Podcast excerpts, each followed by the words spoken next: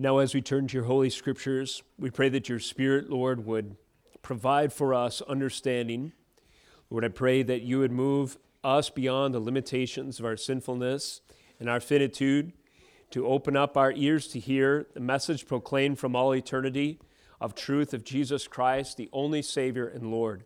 We confess with the great doxology and the worship of Jude, the author of your book and scripture that encourages our souls today, that to God alone, our Savior, through Jesus Christ our Lord, be glory, majesty, dominion, and authority before all time, both now and forevermore. Amen.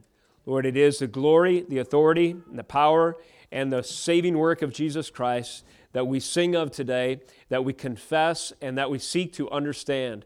I pray that you would encourage us, Lord, Lord, in the hearing of your word and the partaking of your table in our walk with you, in our conviction of the truth, and our ability to share it with others. In all of this, that your kingdom might grow, your people be equipped, and your name might be glorified to the ends of the earth. In Jesus' name we pray. Amen. Praise the Lord.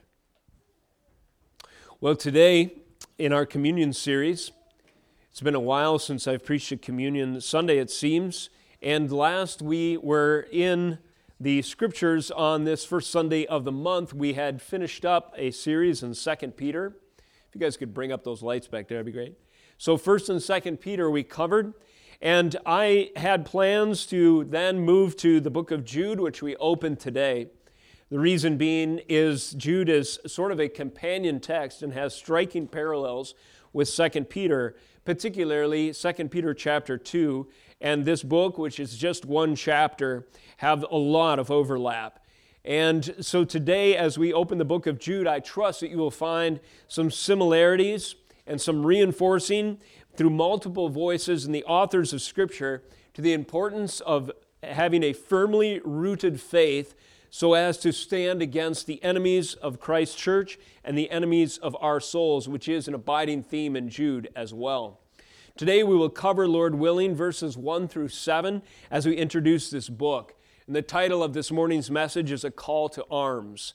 A call to arms against the enemies of the church is really the motivation I would argue the primary one for Jude writing to encourage the early saints. The aim, therefore, of our sermon today is to strengthen the hearer in light of the power and promises of Jesus Christ. The power and promises of Jesus Christ in his person and in the accomplishments of Calvary is sufficient to strengthen us against any enemies of our soul or any enemies of the church and so today we turn to, this, to the, these words as a resource for any enemies we might face as well.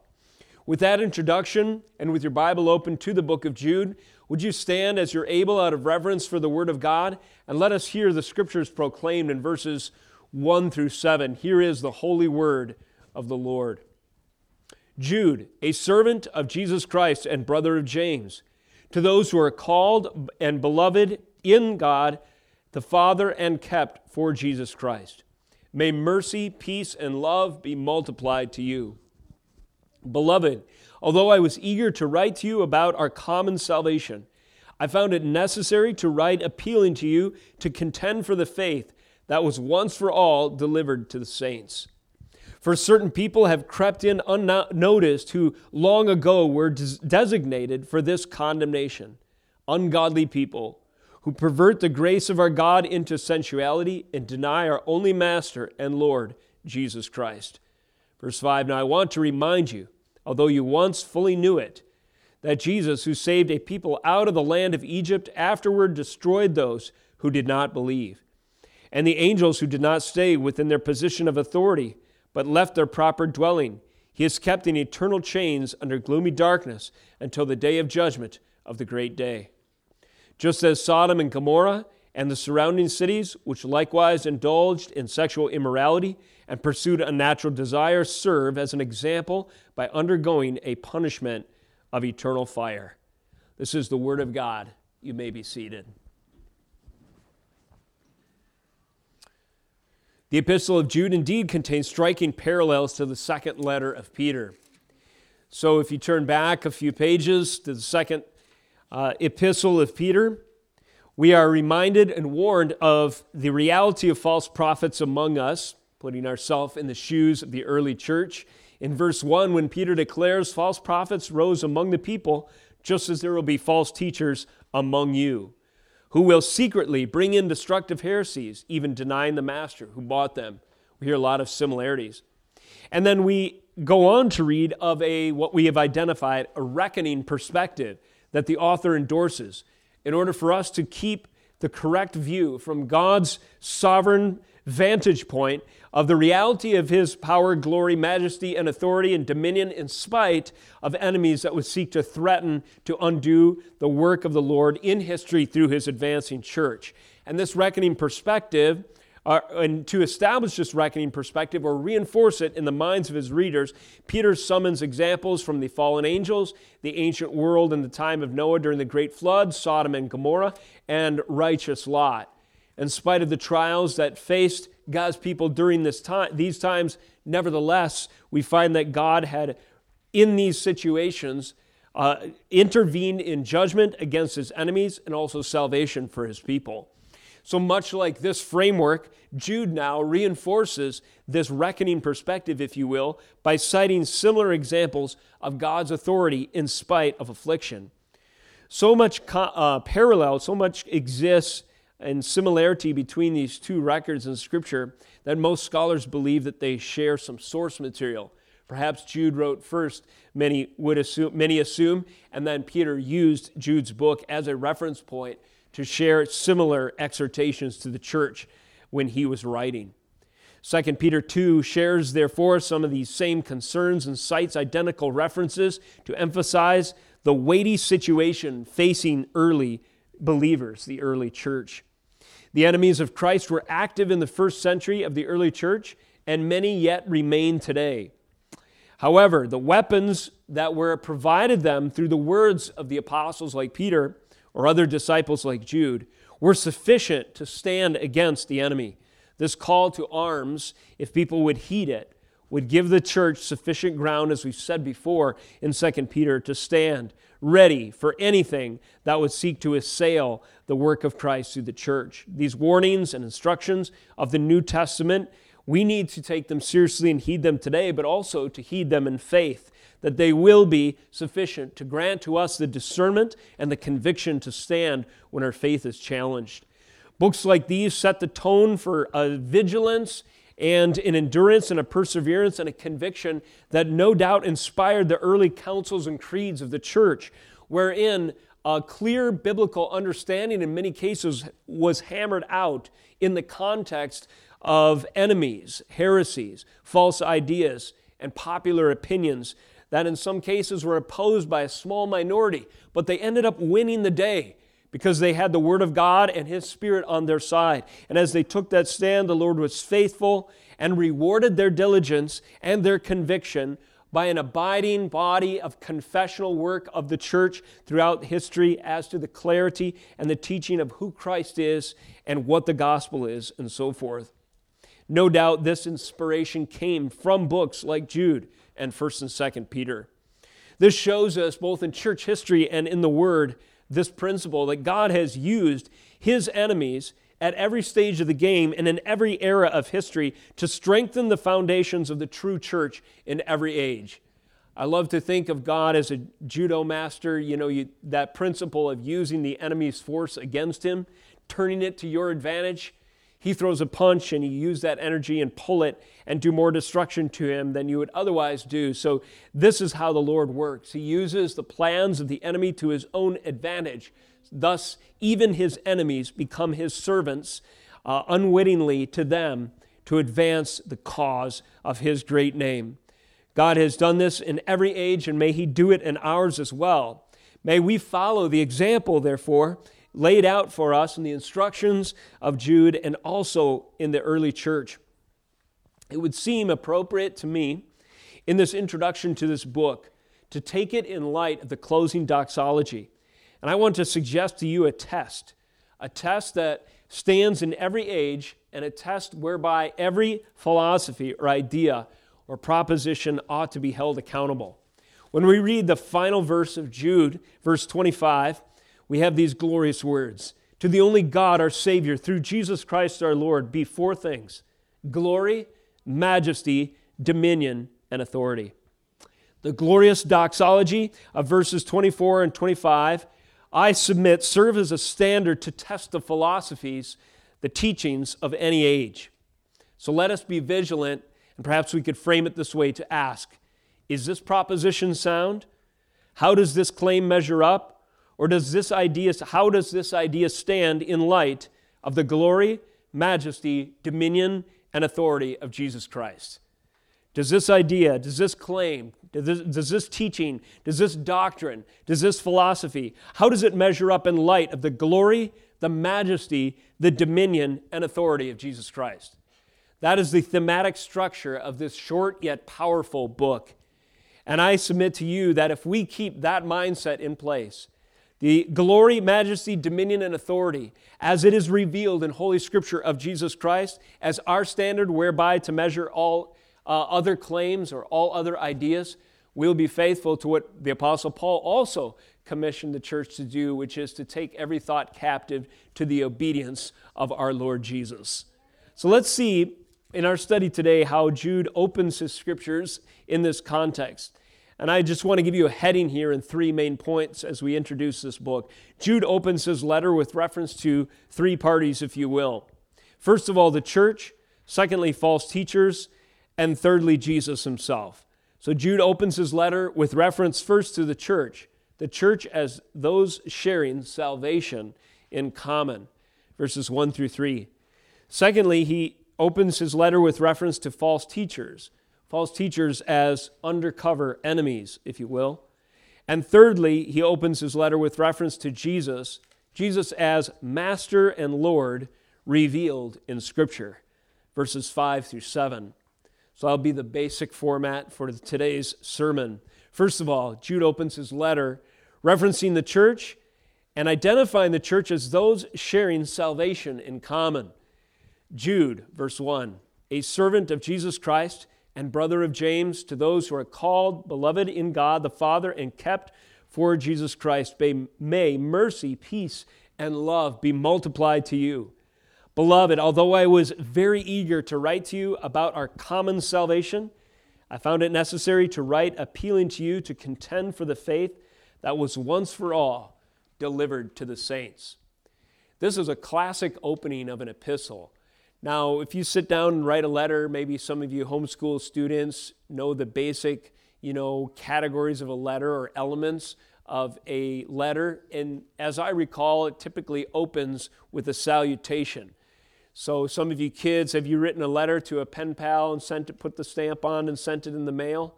Your friend, your cousin opens it. That's common in our house. Cousins send letters back and forth from Washington State. So you rip it open, you unfold the letter, and it's common to see at the top, Dear Vera. It's usually the girls are the ones disciplined to write one another. Uh, it's good to hear from. It was good to hear from you, and I'm writing and hope that you're having fun at your birthday or had fun at your birthday party. So that'd be the salutation, and addressing the person to whom the letter is written. And so Jude likewise opens with a salutation. He introduces himself, and then he identifies uh, the audience, and then he introduces the occasion author, audience, and occasion. And this might be a good time just to remind you that when you're studying a book of the Bible, especially in the New Testament, or especially an epistle, which is a letter written from one party, often an apostle, to encourage a body of believers, the early church in this case, that those are three questions that will help you to get the context of the book. Ask yourself who is the author what do we know about him? Who is the audience? To whom is he writing? And thirdly, the occasion. What is the reason that he is writing the letter? Those are just three basic Bible study questions. These three are answered in the first three verses. First of all, the author, Jude. We are introduced to him in verse 1, a servant of Jesus Christ and brother of James. That's an interesting tidbit. And though we don't know for certain most scholars agree that this is Jude, the brother of Jesus Christ. You could say half brother of Jesus. So we had a little trivia question in our house this week, and I'll confess I failed on this one. I brushed up a little bit on my knowledge since. But kids, let's see if any of you guys know the names of the brothers of Jesus. So there's four half brothers that Jesus had. Does anyone can anyone shout out one of their names? Simon. Simon is one. How about another one? Anybody? James, James is another. Uh, ooh, good guess, John. Not John, but think of Junior. So remember Mary and Joseph? So there's a junior in the family. Who would that be? So Joseph. I gave it away. So the four brothers there's uh, Joseph, Simeon, James, and Jude. And it's interesting if you wanted to do just a little bit of research, we try to uh, we look at a few data points in Scripture and then uh, imagine how the Lord worked in the family of Jesus himself, which is quite fascinating question. In John 7 5, it is interesting that Jesus' own family members doubted who he was. His brothers, his four brothers, did not believe in him, presumably until he rose from the dead. So if you compare John 7 5, which gives just a little anecdote, the biography of Jesus' family and the fact that his brothers did not believe in him, but then you compare that to Acts 1:14 where there's a whole group of early disciples that are waiting for the visitation of the Holy Spirit, you find that something has changed. The resurrection and the proclamation of Jesus in his glory and his majesty and his dominion and authority that was evident in his, in his resurrection had a life changing, regenerating effect, we presume, upon his family. And his brothers not only went on to affirm that he was not a brother in the flesh, but a brother who was, became flesh, but was God eternally prior to. And Jude, we'll see even in the course of this message that Jude gives one of the most profound acknowledgments of Jesus' uh, divinity in the entire Bible. This is a profound thing indeed. Assuming Jude was the half brother of Jesus, we find that the Spirit was at work, even in his own family, revealing to them the truth of Christ. And how did they come to the knowledge of the gospel? The same way you and I have through the proclamation of the work and the glory of Jesus. The works of Jesus in his redemptive work on Calvary and his triumphant work in the resurrection, when they were proclaimed, when they were revealed to Jude, he repented and believed. Isn't this encouraging? The same move of the Holy Spirit, that same means of arresting the heart, and the same means of awakening a once dead sinful individual is alive and well today. If you confess with Jude today the glory, majesty, dominion, and authority of Christ, then you are joining the confession of the saints of old, even Jesus' own family members who share what? A common salvation with you. So, this is the author. James, likewise, a brother of Jesus, became an important leader in the church. Jude, no doubt, served alongside him in some capacity. And the advancement of the cause of Christ was going forth through vessels like this a handful, yes, but powerful confession and powerful fruit was yielded to the glory of God through the obedience of these, Jesus' first wave disciples. So that's the author. Who's the audience? Well, he writes, continuing in verse 1b, uh, to those who are called, beloved in God the Father, and kept for Jesus Christ. So these he describes later as sharing a common salvation. So Jude doesn't consider himself special because he was in the family of Christ. In fact, he doesn't even mention that overtly. Instead, he says that those who are bound together in common union or family are are uh, unified on the basis of the saving work of the Lord, not by virtue of privileged birth. And so this is to whom he writes those who share a common salvation, other believers. There's two triads, which means groups of three, that he uses to poetically and beautifully describe the church. The first group of three, the key words are called, beloved, and kept. That's the second half of verse 1. And then verse 2, the second group of three is mercy, peace, and love be multiplied to you. So one describes the essence of the members of the church. They are the called, the beloved, and the kept. And the other describes the benefits and the blessings that come by way of being the church. We receive as the church mercy, peace, and love. This is his audience. Now, ultimately, the confession of the faith of Jude is evident in who he understands his audience to be. Though there is cause for warning and there is dangerous territory the church is entering in, he trusts that the words of the, uh, the inspired apostles, the Word of God, and the power of the Spirit will ultimately preserve the church. Jude believed, if you will, in the perseverance of the saints. And this is why he positively and encouragingly confesses that those to whom he writes, who will hear and who will act upon his words, are the called, the beloved, and the kept. Beautiful words. And aren't they reassuring? If you are a true believer in this place, you are so because God, by His sovereign Holy Spirit, had called you out of darkness into life. Imagine going to a graveyard. Maybe you've heard this illustration before. The Bible speaks in the book of Ephesians that the state of the human condition, the state of the human soul, is dead in its trespasses and sins. The gospel goes forth, though, to the graveyard of those dead in their trespasses and sins and says, Arise, confess the Lord Jesus Christ, and be renewed and resurrected in the understanding of his salvation. And so, in this graveyard, as the gospel is proclaimed, there are those appointed for salvation who arise out of the tomb of their spiritual death and confess faith in Christ. This is the power of the call of God.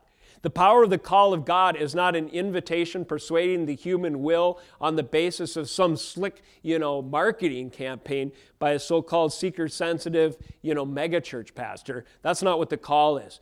No, the call is like Jesus calling Lazarus, come forth. And a four days dead stinking man arises from the grave and take off his grave clothes and confesses that Jesus Christ is his Savior, Savior from death proven in that instance that the power of the Holy Spirit, the Word of Christ, can call someone forth from the dead. And if you have been called forth from the dead spiritually, it is no less a miracle than that of Lazarus coming out after four days entombed in Bethany at the word of Jesus Christ. This is who Jude writes to, the called. But not just called, but beloved. Jesus loved Lazarus. He went, he took that journey because in his heart was moved. Uh, kids, what's the shortest verse in all the Bible? Shortest verse, just who's memorized that one? Jesus wept. Raise your hands if you've memorized that. I'm, some of you, maybe you just did. It's so short, it's easy to memorize, of course, the easiest perhaps in all of Scripture. But that verse is profound, it's powerful. Why did Jesus cry at the tomb of Lazarus? It's because he was beloved. Jesus loved Lazarus.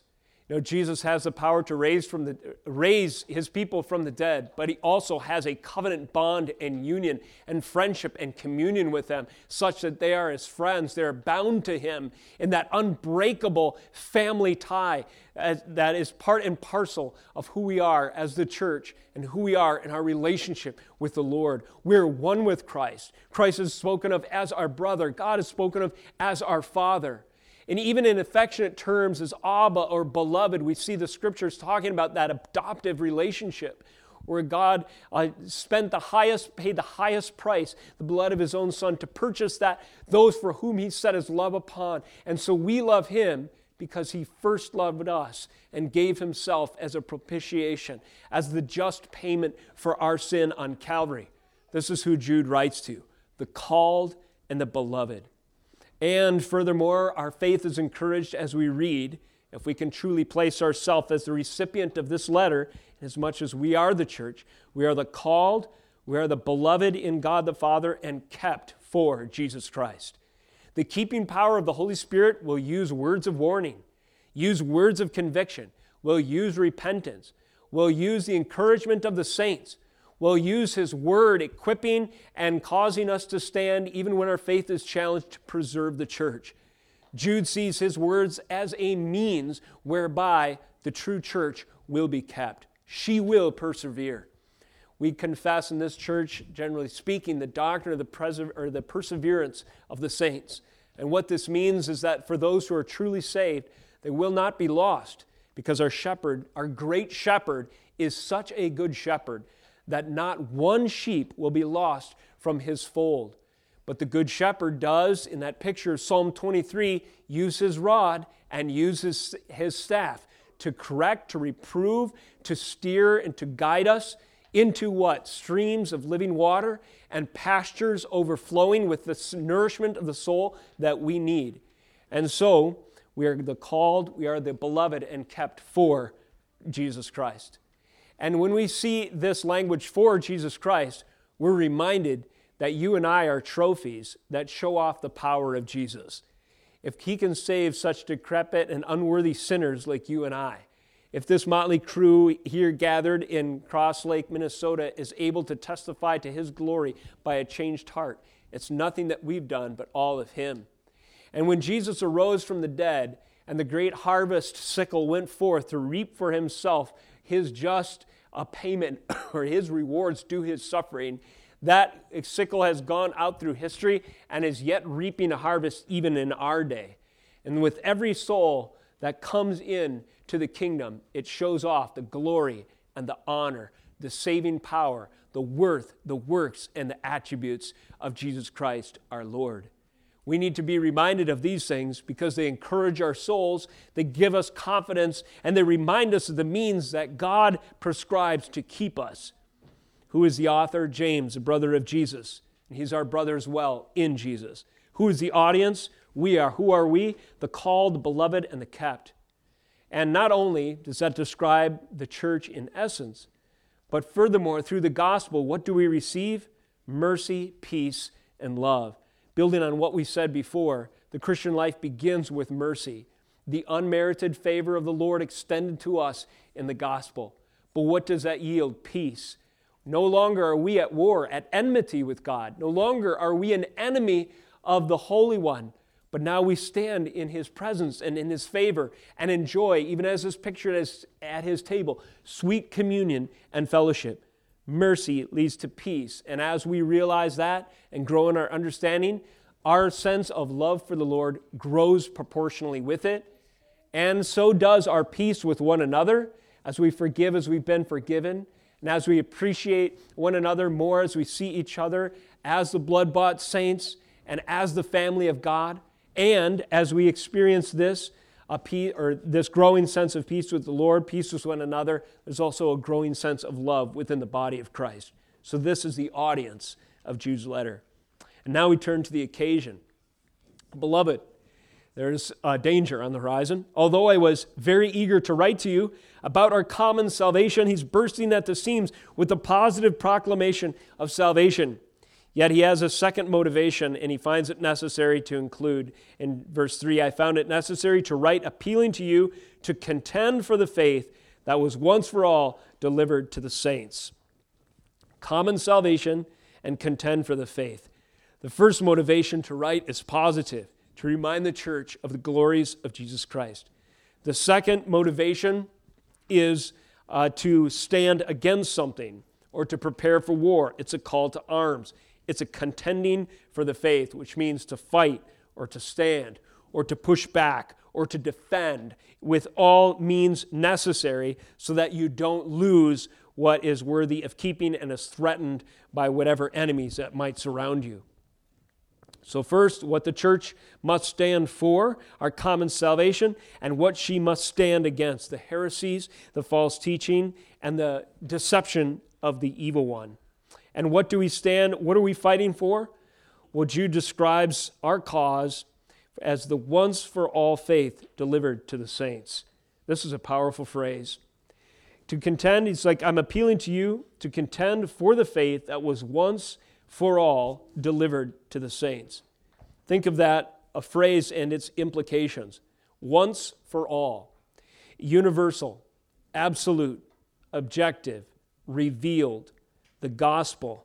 It is not up for review, alteration, adjustment, subjective interpretation. It is not dynamic. It's not changing or mutable. It's not evolving. It's not progressive. How many false ideas and heresies today fail that very test? The faith that some people proclaim today, like God based upon his love, is accepting of all sexual identities. That's a popular message that we hear. I heard that one recently when we were out preaching on the street in Brainerd. God commands us to love everybody, therefore, we accept everybody on their own subjective terms. Nope, that is not true. The Lord has delivered to us a once and for all faith for which we are to contend. It's not up for review, it's not up for alteration or adjustment, and there is nothing progressive in the sense that with the new unfolding cultural realities, our idea of Christianity needs to adjust and to change to whatever our preferences are at any given time. No. In times where the enemy would like to lie about these things, we are to fight for the universal, absolute, objective, true, and revealed gospel in the scriptures. This is the once and for all faith that we are to contend for. Are we fighting for it? And what does that fighting look like? Well, first of all, it would, that fighting looks like discerning enemies of that once for all delivered uh, faith delivered to the saints, who they are and what they say, and then secondly, proclaiming the truth against them. So this brings up point number two. Jude opens his letter with reference to the church, author, audience, and occasion, and secondly, false teachers. False teachers as undercover enemies. Notice what he says in verse 4. For certain people have crept in unnoticed, who long ago were designated for this condemnation. Ungodly people who pervert the grace of our God into sensuality and deny our Master and Lord Jesus Christ. There is so much packed in to this small book and even that small verse, verse 4. And three things at least we learn. First of all, these enemies of the church were preemptively condemned. They were anticipated and called out even before they appeared. Secondly, we know that they're enemies because they pervert the gospel. They pervert the grace of our God. And thirdly, they deny the exclusivity of Jesus Christ. They deny our only Master and Lord, Jesus Christ. Jude says, preemptively condemned. Turn with me to Matthew chapter 7. So Jude is no stranger, of course, to the words of Christ, especially assuming that he is his own brother.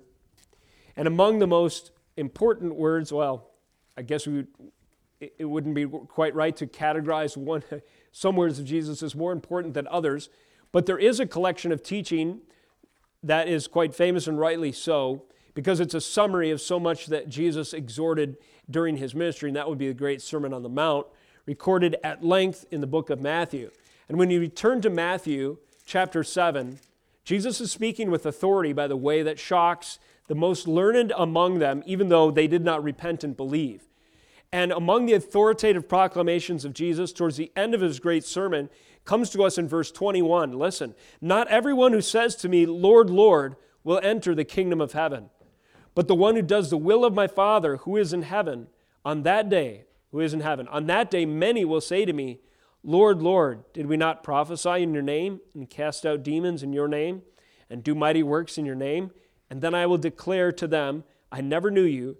Depart from me, you workers of lawlessness. Now, prior to that, Jesus has issued a warning, verse 15. He said this Beware of false prophets who come to you in sheep's clothing but inwardly are ravenous wolves. And do you notice the parallels between what Jesus prophesied would happen and what Jude is acknowledging in the early church? There are going to be dangers that the church faces false prophets, false teachers, but they will come in as undercover enemies. Jesus, in Jesus' analogy here, in, in his illustration, they are like uh, wolves in sheep's clothing. Outwardly, they appear to be one, uh, one of us and in agreement with us, part of the church. Yet inwardly, according to their intentions, their teaching, and their design, they're there to destroy and to steal and to wreck what God has done. They are plants, they are ravenous wolves. How do we tell the difference? Jesus goes on to give instruction. Verse 16 You will recognize them by their fruits. Are grapes gathered from thorn brush, bushes or figs from thistles? So every healthy tree bears good fruit, but the diseased tree bears bad fruit. A healthy tree cannot bear bad fruit nor can a diseased tree bear good fruit. Every tree that does not bear good fruit is cut down and thrown into the fire. Thus you will recognize them by their fruits. Now, what Jude is reminding the church of is that even though we face enemies, we face them with confidence, knowing that Jesus prophesied that they would be here. We, if we know the scriptures, are not blindsided by the challenges of our age. We're not surprised that there are wolves in sheep's clothing. And if we know the scriptures take them seriously, we are ready for them when they appear. And we avail ourselves, if we follow the scriptures, of the discernment that is necessary to tell the difference between a sheep and a wolf, even though on the surface they may look the same. And Jesus describes this as fruit assessment, if you will, taking a look at the, ben- or the, the fruit and that which you can tell where roots are located by what appears on the branches. There's a relationship between the two. And this is the analogy he uses for us to discern those who are enemies among us. Contend for the faith once for all delivered to the saints. For certain people have crept in unnoticed, Jude says, that would be your wolves in sheep clothing. But listen, who long ago were designated for this condemnation ungodly people who pervert the grace of God, so forth. So, this preemptive condemnation, both Jesus prophesying that they would be there and his word going back in ages past, telling us that there will be enemies amongst us, gives us confidence. For certain people have crept in unnoticed, but they weren't unnoticed to God. They weren't unanticipated. This isn't a crisis that we are unprepared for if we pay attention to the word. No, these were long ago designated for this condemnation. Just as God called you to believe in Him if you are a true believer today, so there are those who are designated to demonstrate the glory of God by being an object of His wrath. You may have a problem with that, but if you do, you have a problem with Scripture. That very truth, by the way, is something that false teachers seek to avoid. You know, this week I came across some teaching that was dancing around the wrath of God. And you could listen to this individual speaking about heaven, hell, the Bible, ultimate realities that are taught therein. And you can tell that they were very nervous about confessing the simple truth that the justice of God requires wrath against sin, that His holiness is manifest and demonstrated by the wages of sin being poured out on those who deserve it. Because God is glorified when a just payment is levied against, when, that indictment and that payment is issued from the court of glory against those who offend him. We call that justice in our own court systems, and rightly so. But the perfect judge and the perfect court who sees all and has omnipotently and omnisciently uh, balanced all and will, this will be evident on that great and final day. The ultimate judge is our Lord Jesus Christ. And so there are those who are called who trust that their payment for their sin was taken by another, namely Jesus. And that's a glorious thing. God has sovereignly appointed them for salvation, the scriptures say in other places. But there are also those who from long ago were designated for condemnation. And herein, God, in His sovereignty and unknown to Him alone, will uh, show forth His glory by vessels raised up for dishonor, Romans 9, and show forth His grace and His, or not, show forth His justice and His glory by bringing condemnation against His enemies. So when you understand these categories proclaimed in Scripture, it ought to give us a sense of weighty truth. Suddenly, the message of the gospel is not just an optional thing that we present to people that they should try and see if it doesn't improve their life, but instead a command to repent or else.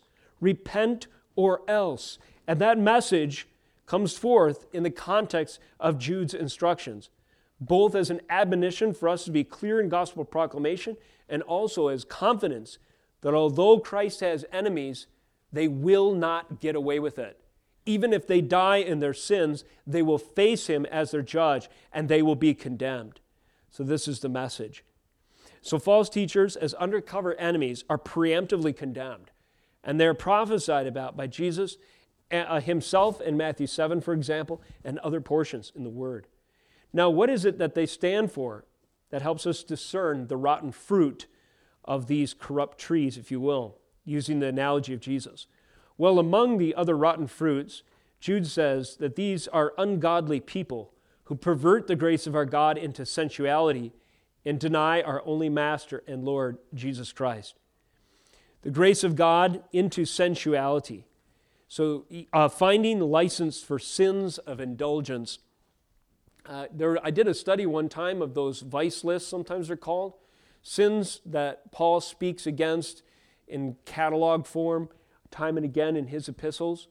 And it occurred to me that generally speaking, you could organize them in two categories sins of self indulgence and sins of schism.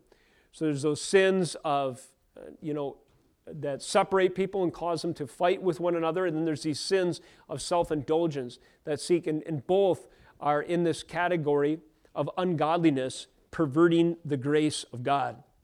The grace of God, when rightly understood, knows that there is just penalty for sin and Christ has paid it. And that living in faith and in light of that truth is to embrace the godliness and the manner wherein is worthy of our call, as Paul says. Therefore, the fruit of someone who realizes the gospel, recognizes that sin is shameful, and Christ has not died that we might continue in sin. Never let it be said, Paul says. But in, instead, Christ has died to set us free from the curse and ultimately the presence of sin. And thus, the believer's heart has changed and his affections change, and he begins to, to hate his sin more and more and to desire to be like the Lord. We call this sanctification. But not so with ungodly people. They will extort and twist the word of God to provide license to pervert the grace of God into sensuality. What is sensuality? It's living according to one's senses.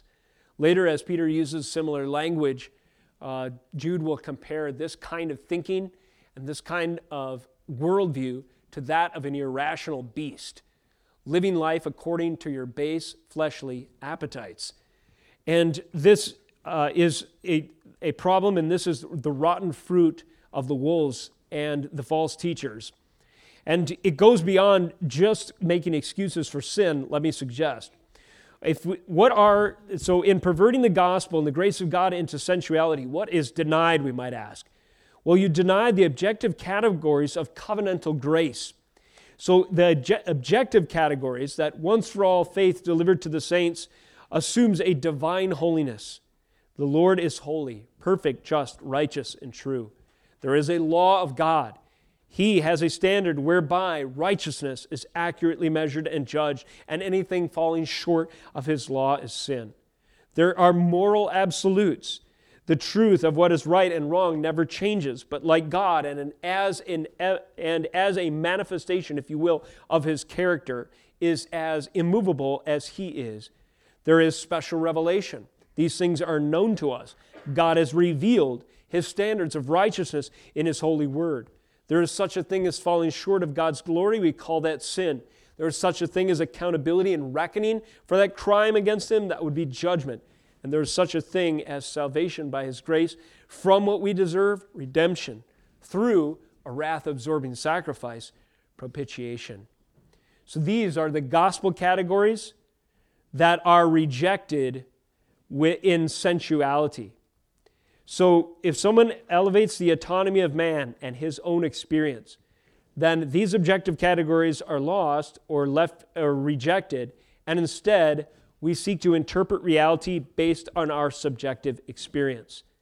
And the ultimate standard of understanding things becomes subjective human perception.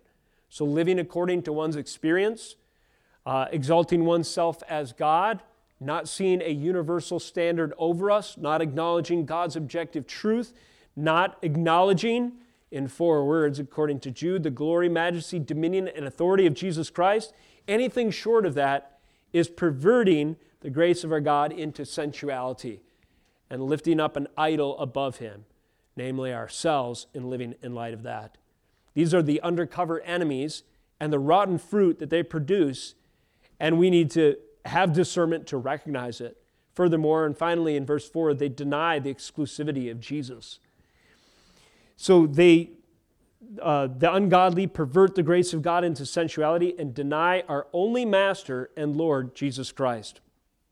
Isn't this interesting? Again, assuming Jude is Jesus' half brother, he is so changed, and his eyes are opened so thoroughly that he refers to his half brother as his Master and Lord. He has come to the knowledge that Jesus Christ is not merely human. He is not merely the, a great teacher, or maybe the greatest that ever lived. He is not just a repository of wisdom literature on the shelf of human experience. Next to, um, you know, Siddhartha and New Age, age teachings and kind of mystical pursuits and general spirituality and things that people celebrate as ways to open up, you know, the subjective experience of the soul to explore new realms in the more supernatural. All these things are uh, loosely defined false religious notions and ideas. No, we have a clear and authoritative voice that defines for us what spiritual reality and truth is, and it is our Master and Lord Jesus Christ. And as he has said, so every true believer confesses there is what, but one way, one truth, and one life. There is no actuality of the spiritual potential through psychedelics and mushrooms sufficient to open one's eyes or to negotiate life or to cure salvation.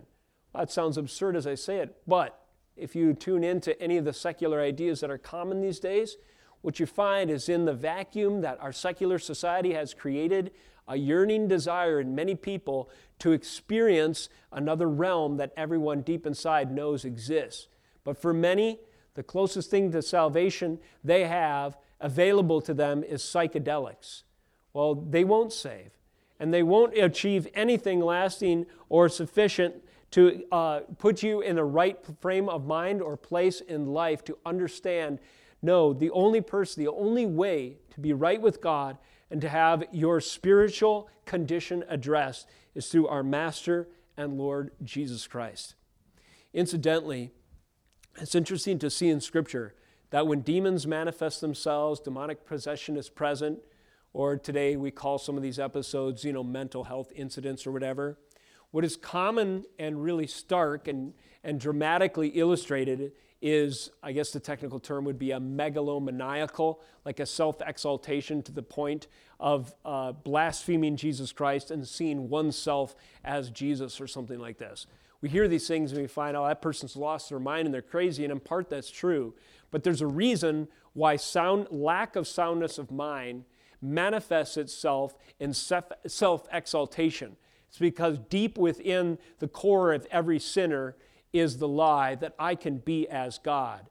And deep within the core of every sinner is a heart of blasphemy that Jesus Christ is not truly Master and Lord. No, I want to be Master. I want to be Lord. For those who repent and believe, they turn from their sin, their self exaltation, their self autonomy, their self importance, their belief in that original lie that I can be as God, discerning and determining for myself right and wrong. And they understand that Jesus is their master and their Lord and the only way. All heresies and all philosophies and all spiritual exploration and all sense of self importance denies the exclusivity of Jesus. And this is a through line for all unbelief, perverting the gospel, denying Jesus, the only way of salvation. And this is what false teachers stand for. And if you look under the veneer of their sheep suit, this is what you will find a wolf growling underneath, denying the exclusivity of Christ. Finally, this morning, we turn to Jesus himself. Jude opens his letter with reference to the church, to false teachers, and thirdly to Jesus as Master and Lord revealed in Scripture. And notice the uh, references associated with Jesus in verses 5 through 7. He writes Now I want to remind you, although you once fully knew it, that Jesus, who saved a people out of the land of Egypt, afterward destroyed those who did not believe. Pause there. Now, at first, we might read that and miss something profound if we read too quickly and don't give it much thought. Jesus, who saved a people out of the land of Egypt. This is the reference that I spoke of before as one of the most profound uh, acknowledgments and confessions of the divinity of Jesus. If you were to ask somebody the question, who led Israel out of bondage in Egypt? Well, we go back to Deuteronomy, or we go back to Exodus at the calling of Moses. And in chapter 3, verses 3 through 6, without time to turn there, but you'll recall a burning bush is present. And the presence of the Lord it's manifest in this form, something like a theophany, a, a, tangible manifestation of the presence of God, such that the holiness of the situation demands an act of worship in Moses to remove his shoes. And this, this voice of authority and proclamation coming forth from him Who made your mouth? What's your name? What should I say? I am the I am. This is Yahweh speaking from the bush. This is Yahweh proclaiming to his servant that he is sovereign and he is Lord and he will save his people. He would deliver them out of bondage, and he will do so by picking a fight with the most powerful of all the enemies you could imagine, the sovereign of the empire, Pharaoh himself, and he will display his glory through 10 plagues. And in each one, the supernatural evidence of the God of creation and the God of salvation will be displayed on the theater of man's false authority as the wizards are dethroned and Pharaoh is humiliated and his firstborn son is killed. And the life giving source of Nile turns into a picture of death as it runs with blood. And the cattle die and the plagues come and the darkness falls proving that God, the maker and creator of heaven and earth, causes the sun to rise and to set at his perfect and precise command. And those who deny this are worthy of judgment. Let my people go. Who was this speaking? This was Yahweh. This was the Lord of the universe. This was the sovereign, the Messiah. This was the creator of heaven and earth. And this was, according to Jude, Jesus himself. Jesus saved a people out of the land of Egypt. Afterward, destroyed those who did not believe. Jesus is Yahweh. That's Jude's confession. Jesus is God. Jesus is sovereign. Again, those final words of doxology come to mind. Jesus is glorious. Jesus is majestic. He has dominion and he has authority. What kind of majestic uh, authority and dominion does he compel? The same kind of that emanating presence of God from that bush that was not consumed by the divine flame that commanded Moses in an act of worship to remove his shoes and to submit to the Holy One. Jesus is Master and Lord. He's revealed in Scriptures, and He is the one responsible for salvation from the Exodus in Egypt. And He likewise is the one responsible for salvation, the Exodus from sin itself. Jude understood the connection that this picture of salvation from the exile under the threat and under the domination of Pharaoh's Egypt was a picture of the exile of sin. And just as Jesus led his people out of that typological picture of, of abuse and oppression and uh, you know uh, circumstances, imprisonment that they deserved, if you will, so Jesus leads his people out of the oppression and the judgment of their own sin in the gospel. Secondly, there's an apostate reckoning that demonstrates Jesus' authority. Again, without time to turn there in Deuteronomy 32 15 through 29, Moses, that's his summary song. He's recounting in poetic form in this uh, kind of summary of the experience of God's people in the wilderness how the Lord led them out and how He blessed them and how they were undeserving, how He provided for their every need, and how He disciplined them and chastened them and killed many of them with plague when they disobeyed. Jude likewise recognizes that this is the hand of Jesus Christ, both in salvation and in condemnation and judgment. Whereas he saved the people out of the land of Egypt, he goes on to confess afterward, destroyed those who did not believe when tens of thousands die by plague, when those who refuse to look to that bronze serpent set up as a pole in the wilderness, which we find later confessed by John, a picture of Jesus to come, made a curse and standing on a tree for us, if those who refuse to look to that picture of salvation and believe are bitten by the vipers and that venomous snake sends them to the condemnation and death, who is responsible for that? Is that just a random act of nature, a random calamity? No, there are no random facts in the universe governed by a sovereign God. That was the judgment of Jesus Christ on the unbeliever. And it happened time and again. Jesus, Jude introduces us to him in his letter as Master and Lord revealed in Scripture. He is the one who saved Israel from the exodus in Egypt.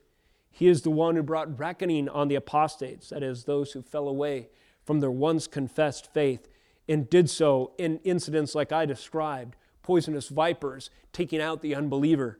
Or, as Jude goes on to reference in verse 11, Korah's rebellion. Woe to them, for they walked in the way of Cain and abandoned themselves for the sake of gain to Balaam's error and perished in Korah's rebellion.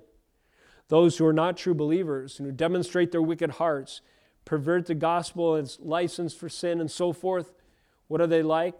And how does Jesus exercise his authority and power and dominion over them? They are like the rebels who joined in Korah's rebellion, stood against the authority of God vested in his servant Moses. Kids, what happened to the followers of Korah that day? Do you remember? Remember what happened? So Moses said, Okay, if you're with Korah, you stand over there. If you're with the Lord and me, you stand over here. And then all of a sudden, something happened. You guys remember what it was? Giant earthquake and. That's right. The ground split open and swallowed them. Exactly right. That was a dramatic display of the authority and dominion of Jesus Christ. Jude references this in verse 11, even as he alludes to events like this in verse 5. It was Jesus afterward who destroyed those who did not believe. So that speaks to his earthly dominion, but he goes further still in verse 6. The angels who did not stay within their possession position of authority, but left their proper dwelling, he is kept in eternal chains under gloomy darkness until the judgment of the great day. So here Jude expands the scope of the majesty and the dominion and the authority of Jesus, his Lord not only over earth, but over the heavenlies as well. Not only the natural human beings, but over the supernatural, celestial, or heavenly beings as well. So we assume that the celestial reckoning refers to events like the fall of the angels refused, they followed the devil and refused to follow the Lord and were cast out of his presence. And that uh, ancient moment of reckoning where the angels were held accountable to the law of God and the authority of Jesus Christ kicked out angels, these celestial beings that we can't really comprehend given our own limitations, populating another realm, supernatural entities, yet they are under the dominion and authority of Jesus Christ. Jesus is master and Lord not only of the destiny of human beings, but the destiny of angels. He has saved his people in the Exodus. He has brought condemnation on the unbeliever, and he has destroyed and cast out of the holy presence of God Almighty even rebel angels. Who can stand before him? And the answer implicit, of course, is no one. Finally, as Jesus is introduced to us as Master and Lord revealed in Scripture, uh, in our text today, Jude cites what I call an event oracle. And this would be the incident in Sodom and Gomorrah, verse 7. Just as Sodom and Gomorrah and the surrounding cities which likewise indulged in sexual immorality and pursued unnatural desire, serve as an example by undergoing a punishment of eternal fire. Couple thoughts on this, and then we'll close in Revelation 20 if you want to turn there. This event oracle, it's an event, something that happened in Scripture, but also an oracle. It's a pattern or a type, it's a picture of things to come. You know, the uh, unbeliever, or let's say the wolf in sheep's clothing, the heretic and the false teacher of our day, they like to dismiss events like Sodom and Gomorrah. They're nervous about proclaiming the judgments of God over a people well deserving, especially if the fire that fell from heaven is on account of their sexual immorality, even sexual perversion, like homosexuality and otherwise. It is a perverse virtue to accept people's sexual subjective identity today as the marginalized and oppressed, and it's our obligation to tolerate and to affirm their lifestyles. And so the, the false, the uh, ravenous wolf of our day, the unbeliever in, wolves, in uh, sheep's clothing, would seek to recast the gospel to accommodate these new ideas of personal sexual identity and so forth. So, a message from Sodom and Gomorrah they seek to dismiss such a thing and to write it off. They'll go to passages that talk about the inhospita- inhospitality of Sodom and Gomorrah and say, well, it's really just a judgment on people who weren't, you know, letting, uh, welcoming neighbors into their home. Or they'll say, you know, all told in the scriptures, very little is spoken about the so called sin of homosexuality. Oh, really? Why don't you turn to the Bible itself and see what the significance of the Sodom and Gomorrah judgment holds? In other words, when we read that story, what are we to conclude? Jude, authoritatively, under the inspiration of the Holy Spirit, tells us Sodom and Gomorrah serve as an example by undergoing a punishment of eternal fire. That what? That God will judge the sexually immoral and those who pursue unnatural desire. It can't be any clearer, and we muddy it up in our sin, and it's only the false teaching of the unbeliever that distorts this clear proclaimed truth. And this is an example of where we must stand and what we must stand against. Sodom and Gomorrah serves as an event to proclaim to us the reality of the nature of God, the nature of sin, and that we must cling to Jesus Christ. Otherwise, we, in perverting God's law, deserve hell fire judgment and will receive it if we don't have a sufficient sacrifice to die in our place. Jesus is Master and Lord, revealed in all the Scriptures, not only as Savior, but as sovereign as judge, the one who renders us justified upon the cost of his blood or sends us out of his presence forever, condemned to the lake of fire. Depart from me, I never knew you, if we do not repent. These are the truths we are called to proclaim, to stand upon. So, what does Sodom and Gomorrah speak to? What is it a picture of? It's a reminder of things to come. Things like what? Well, if we turn to Revelation 20, we see the picture of final judgment and what in typological form was symbolized in Sodom and Gomorrah, now we see in consummate prophecy, or prophecy and consummation in Revelation chapter 20. Beginning in verse 10 And the devil who had deceived them was thrown into the lake of fire and sulfur, where the beast and the false prophet were, and they were and they will be tormented day and night forever and ever. Verse 11. Then I saw a great white throne, and him who was seated on it. From his presence, earth and sky fled away, and no place was found for them. And I saw the dead, great and small, standing before the thrones, and books were opened. Then another book was opened, which is the book of life. And the dead were judged by what was written in the books, according to what they had done. And the sea gave up the dead who were in it. Death and Hades gave up the dead who were in them, and they were judged, each one of them according to what they had done. Then death and Hades were thrown into the lake of fire. This is the second death, the lake of fire. And if anyone's name was not found in the book of life, it was thrown into the lake of fire. This event that spoke of events to come, Sodom and Gomorrah, it, there's a purpose and a reason why God used the instrument of fire to destroy this perverse and wicked city. Who were these people?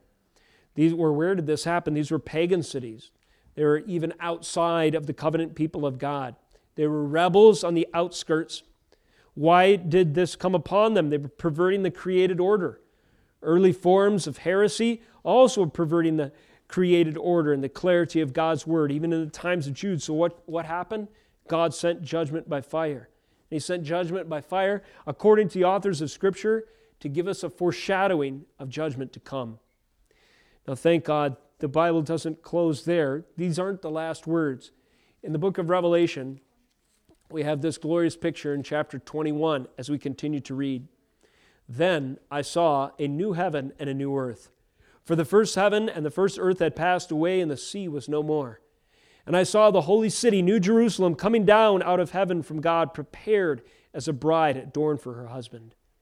Think of the contrast between those screaming in the lake of fire and those celebrating with voices raised and hearts ablaze with the joy and the love of God the Father and this glorious consummate union, this beautiful, uh, com- this beautiful uh, reconciliation that is pictured in this language, verse 3. And I heard the loud voice from the throne saying, Behold, the dwelling place of God is with man. That's Emmanuel realized, by the way.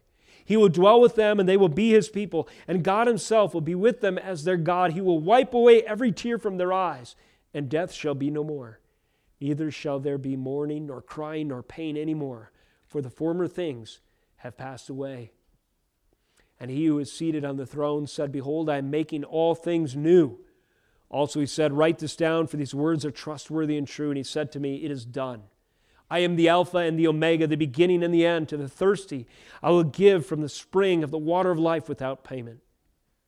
The one who conquers will have this heritage, and I will be his God, and he will be my son. They go on to say the cowardly and the faithless, etc., immoral, sexually immoral, sorcerers, adulterers, liars, they will get their portion in the lake of fire.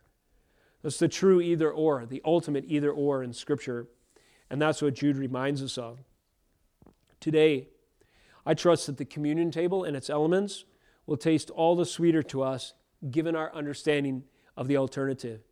There are only two destinies for all humanity Either they will be cast into the lake of fire with the devil and the other rebel angels, or they will feast at the marriage supper of the Lamb, that water of life that Jesus, the Alpha and Omega, supplies eternally.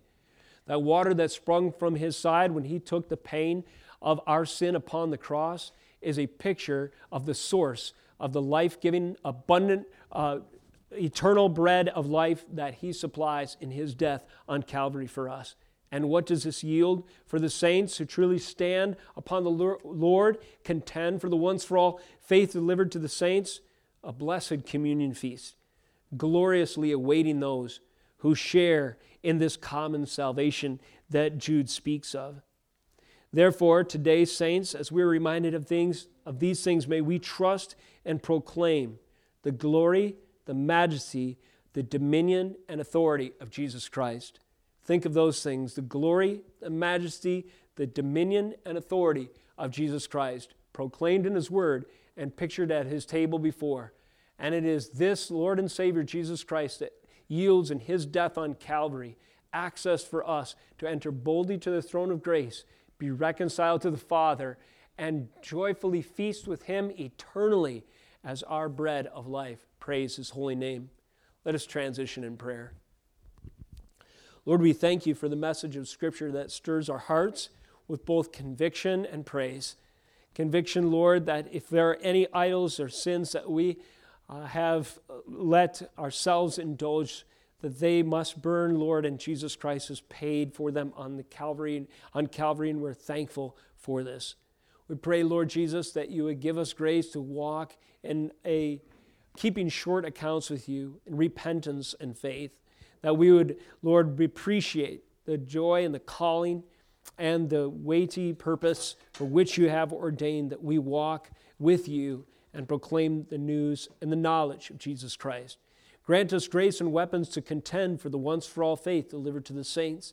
And as we approach your table today, I pray that you would remind us both in the hearing of your word and the partaking of these elements of the cost of our salvation to the praise and glory of Jesus. We thank you, Lord, that in him is all glory, majesty, dominion, and authority. And it is in his name we pray. In Jesus' name, amen.